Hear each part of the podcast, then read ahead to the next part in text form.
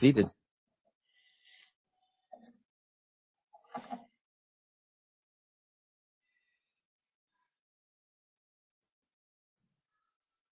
I'm going to uh, share the announcements at this time this morning to, in order to uh, make sure that they get on the uh, website for all that are listening uh, that way. So, uh, just uh, bear with me for a moment as we go through these.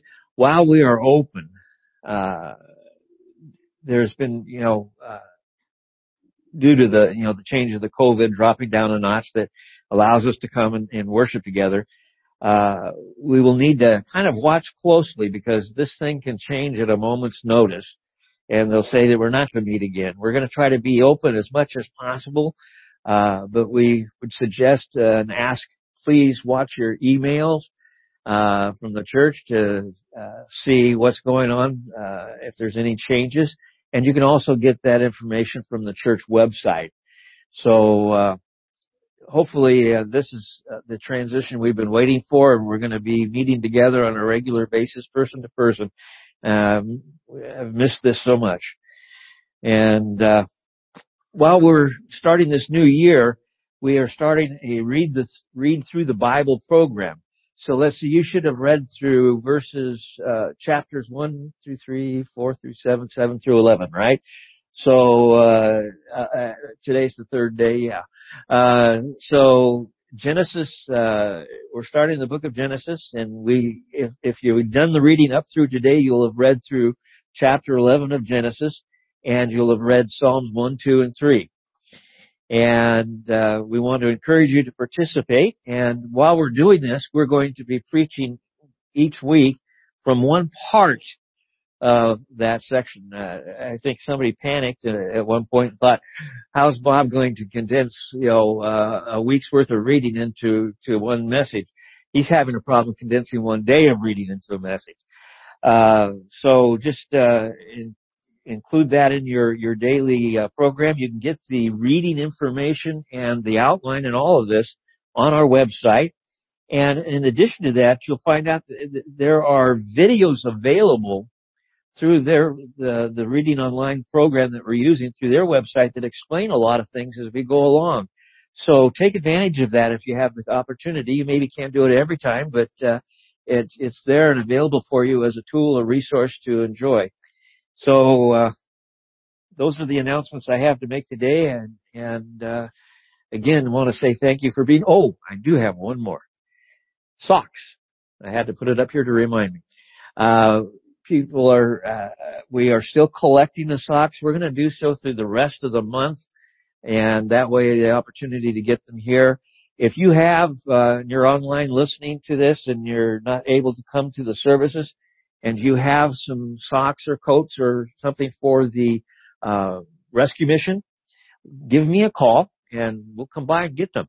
And, uh, uh, again, this is such a special gift to these people. They really, really appreciate it. So uh, just let me know, and I will be glad to come and get get them. Um, today, uh, our reading comes from the reading that we had on the first day, and that's Genesis chapters one through three, uh, creation and the fall, and uh, this. I looked at this and I'm, I'm thinking, how am I going to capsulize all of this in a, in a, in a one message. And then I realized that I only have to take a part of it to actually be the message. You've been reading it if you've been following along and been reading. So the focus of the message is going to come from chapter three. But a quick overview.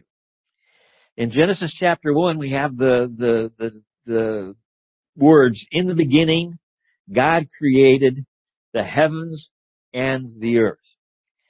And he did this by his word. He spoke these things into existence. This is the, the power of our God, the mightiness of our God. He spoke these things into to existence. But what I wanted to look at was the amazing thing. In this one quick sentence, we have some uh, tremendous information, amount of information here. In the beginning, before this point, the word beginning, there was no time. It goes eternal back and forth. There was no time. So time begins when God speaks in, you know, the, the, the world into existence, the universe into existence, the heavens and the earth. And so in the beginning, time starts. And when he says he creates the heavens, we now have space. And when he says he creates the earth, we now have matter. Time, space, and matter, the building blocks that we use for everything. And, and so in the, in the beginning, he puts together the basic building blocks and we'll go through and, and you'll see with where in comes light and all the other things that we need to, to live. It's an amazing thing and it's in order. I, I just, I look at this and you think, you know, the scientists come along starting in the 15, 16, 1700s looking and they're thinking they're so phenomenal. Look what I've figured out.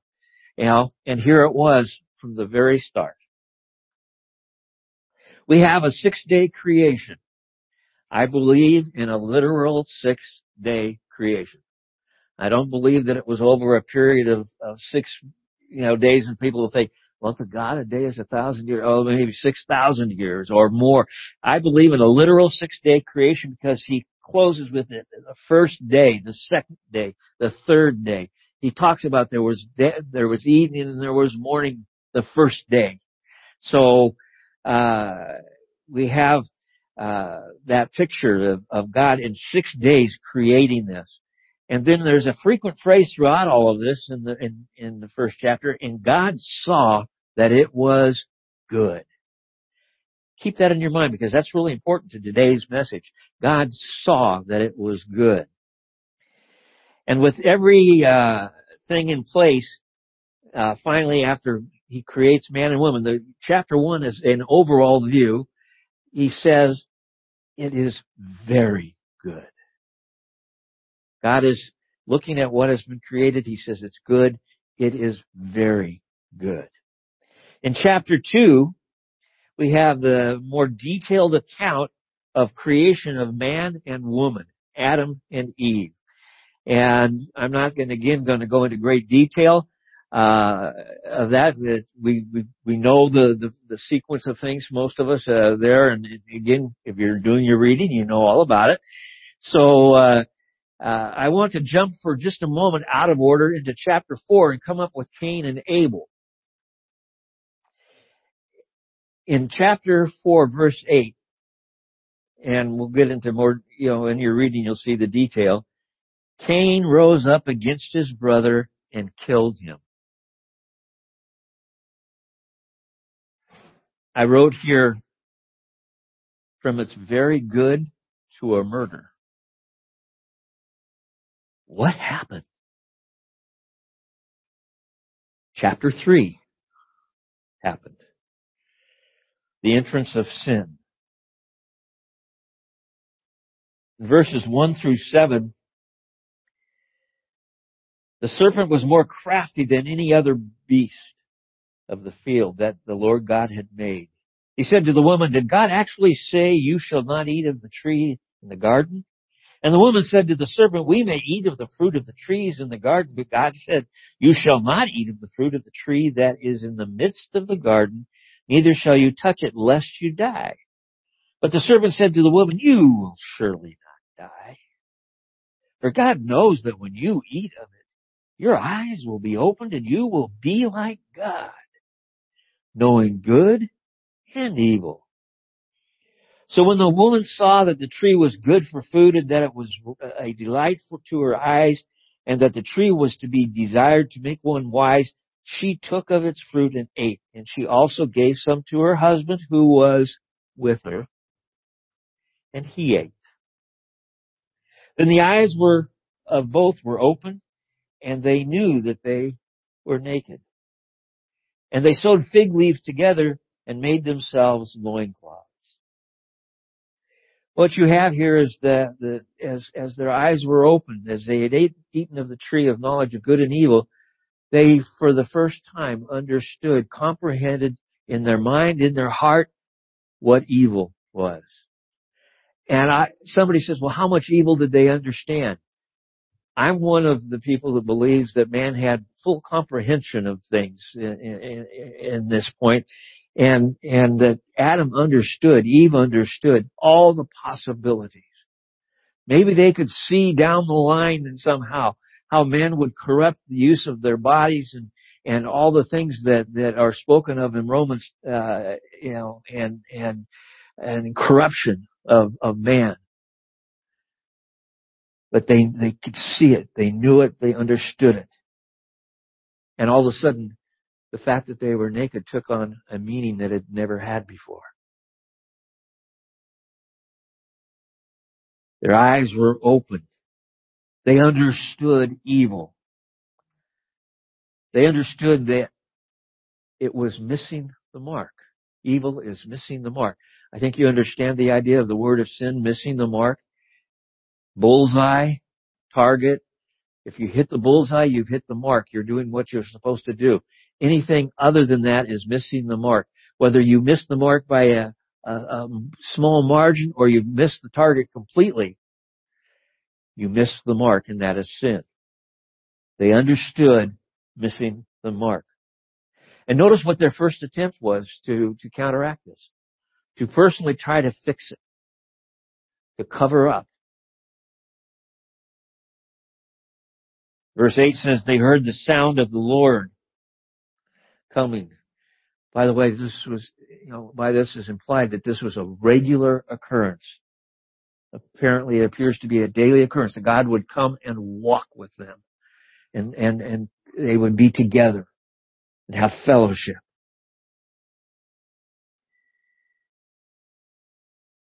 They had hidden, they, they had went and they hid from God. Uh, verse 8, and they heard the sound of the Lord God walking in the garden in the cool of the day, and the man and his wife hid themselves from the presence of the Lord. Uh, uh, uh, excuse me, from the Lord God among the trees of the garden. And then the first of three questions that come. The Lord God called to the man and said, Where are you? I believe this was a rhetorical question. It wasn't, you know, God is omniscient. He had nothing is hidden from him. He knew exactly where they were. We can't hide from God. We can ask the mountains to fall in on us. We, we can't hide from God. There is no way. I think what he was coming to here was, where are you was to kind of enter into your thinking of, yeah, where am I? Well, I'm hiding from you, God.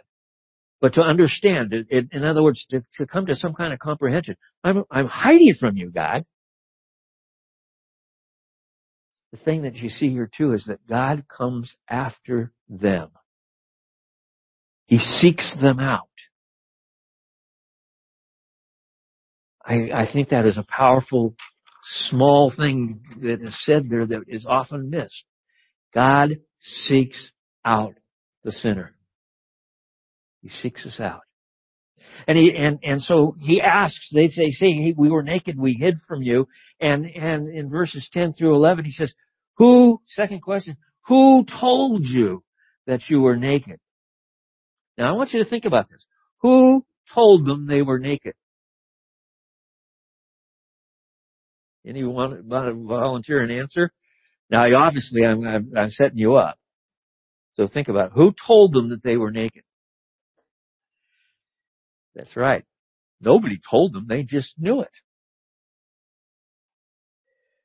Ask the little kids and they get all excited. Satan and devil, you know, whatever, you know.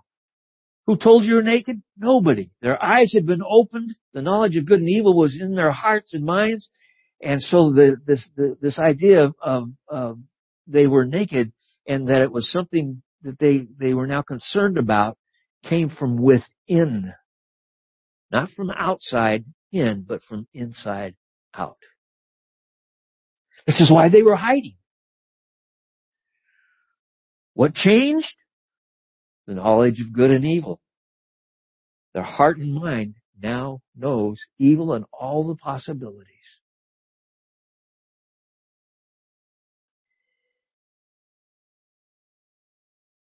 Who told you you were naked? The next question.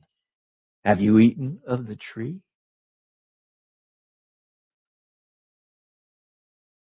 Well, we know what happens here.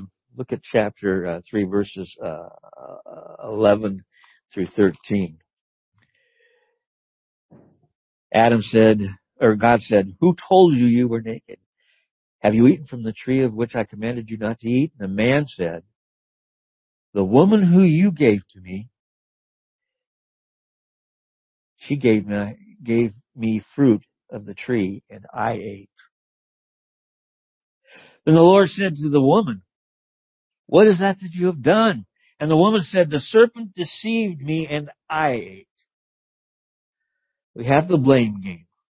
We didn't waste any time. We didn't get into that, did we? The first man, the first woman, no children yet, uh, and we have the blame game. He made me do it. Or he caused me to do it.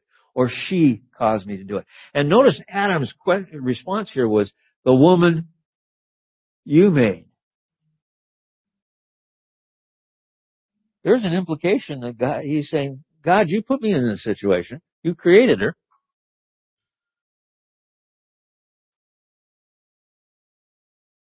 Eve, she doesn't blame Adam, verse. She did give him the fruit to eat, so she says, it's the serpent.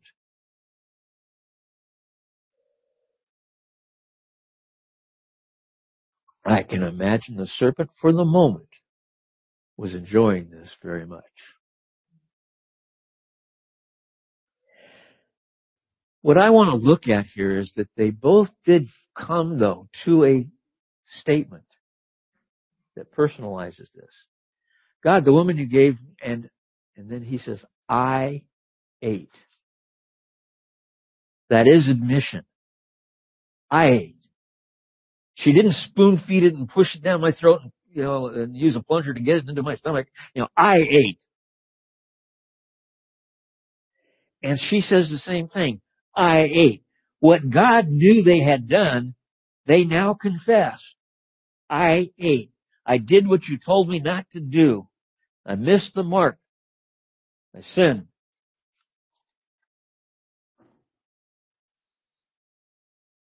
Questioning is over.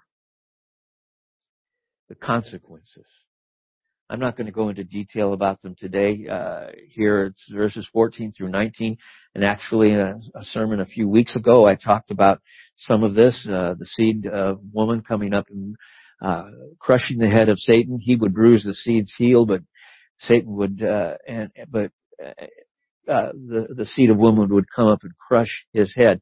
That's the first prophetic scripture in reference to the deliverance through Jesus Christ. And uh, I won't go into any other details on that this morning. Uh, just uh, that that's in, in that picture. Uh, what we're looking at here is that what is the true cost of sin? What is the true cost of sin? Somebody says, well, the the first thing obviously is is that I, I lose fellowship with God, and that's obvious. Adam and Eve were what? Hiding from God the, the, the, the closeness, the fellowship, where they would have possibly run to meet him when they heard him coming. Instead, they went the other way. Sin causes us to not look for God, but to run away. Think of uh, think of it as as as in, in a, a, a situation of children and and and parenting you know, the, the, the child runs from the, the, the, the sin that they commit, the, the missing the mark, something that they've done wrong that they know they're not supposed to do, and, and they go the other direction in the sense that they hide or they try to hide what they did. And it breaks a sense of bonding. It breaks a sense of fellowship. And so I was thinking, well, the, the true cost of sin is the breaking of fellowship with God, and that is part of it. But look at verse 22 in chapter 3. The Lord said, Behold, the man has become like one of us in knowing good and evil. Now, lest he reach out his hand and take also from the tree of life and eat and live forever. Therefore the Lord God sent, uh, sent him out of the Garden of Eden to work the ground from which he was taken.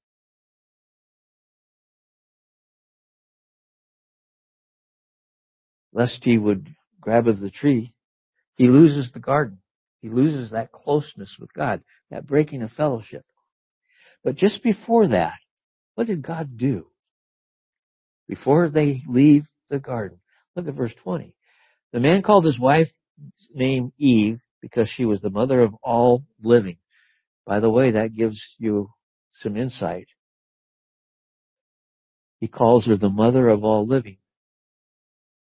They don't even have children yet. Adam knows there's more to come.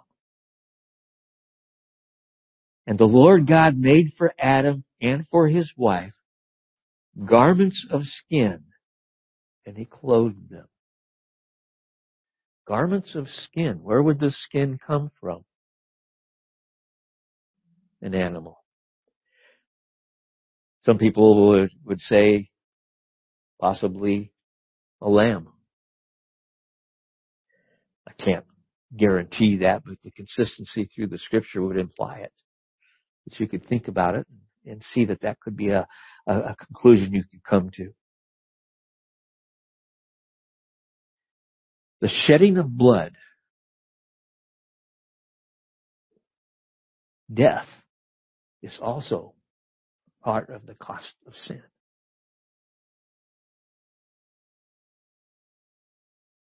It's seen over and over again in the Bible. Seen all through Leviticus and Numbers and, and, and as God establishes a relationship with Israel. In order for man to be out from underneath his sin, there was the shedding of blood to cover and it had to be done over and over and over again. As man continued to, to live, he continued to sin and he needed to have the covering again and again and again. Until the coming of Jesus Christ and his death on the cross. Remember John when he saw Jesus for the first time, what he said? Behold, the Lamb of God who takes away the sin of the world. That was the, uh, the, the beginning in the sense of there was something that was going to change through the Lamb of God, Jesus Christ, who takes away the sin of the world. Hebrews tells us his blood was a once and for all sacrifice. Never had to be done again. And so today when we we look at this, if we confess our sins, well, let's let's look at this scripture. It's it's First John, uh, chapter uh, one. John's writing. This is the message we have heard from him and proclaimed to you that God is light and in him is no darkness at all. By the way, that in itself is a profound statement. In God there is no darkness at all. That means there's no shadow the best lighting you can get, no matter what you do, you know, to try to erase shadows, somewhere there's going to be a shadow. And, and in, in God's, this picture of God, there is no darkness at all. It's a powerful statement. If we say we have fellowship with God while we walk in darkness, we lie and do not practice the truth. But if we walk in the light as He is in the light, we have fellowship with one another, and the blood of Jesus, His Son, cleanses us from all sin. If we say we have no sin, we deceive ourselves, and the truth is not in us. We confess our sins. He is faithful and just to forgive us of our sins and to cleanse us from all unrighteousness. If we say we have not sinned, we make him a liar. His word is not in us. In other words, sin is a, is a part of who we are. In Romans, we all have sinned and fall short of the glory of God. The wages of sin? Death. But God's free gift is eternal life. Again, behold the Lamb of God who takes away the sin of the world that comes through Jesus Christ. If we confess that we have sinned and we believe that Jesus is the Lord and, and that God has raised him from the dead, uh, Romans chapter 10 says, then we are saved. We are delivered from our sin. Romans chapter 8 verse 1 says, there is no condemnation for those who are in Christ Jesus. I know that this is a lot to cover in just a few moments, but the reality is that sin entered the world in chapter 3. It broke the fellowship with God and, and it, and it brought about the, the reality of death. And God shows a, a picture, a, uh, a, a prophetic picture of the slain Lamb of God in order to clothe Adam and Eve and cover them.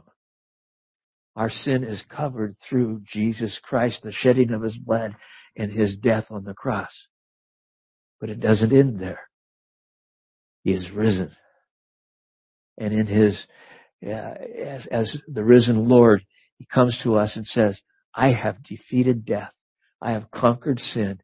If you will put your faith in me and trust in me, I will cover you. And we can rest in that truth that Paul writes in Romans 8 1 again. There is no condemnation for those who are in Christ Jesus. Every time we take communion, we celebrate this. The fact that we are sinners, we have missed the mark, we can't point our finger at Adam and Eve in any way.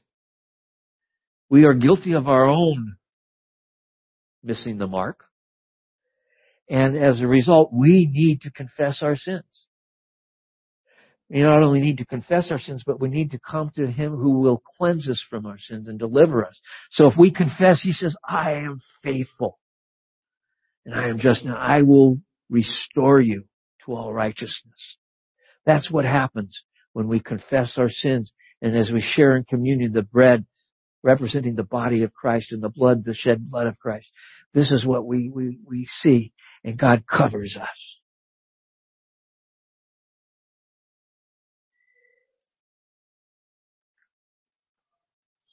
I I didn't uh, uh, check and, and see. I, I, should have mentioned it earlier, but it, we have the communion packets out front, and uh, uh there is in that communion packet is the uh, bread, and it's also the cup.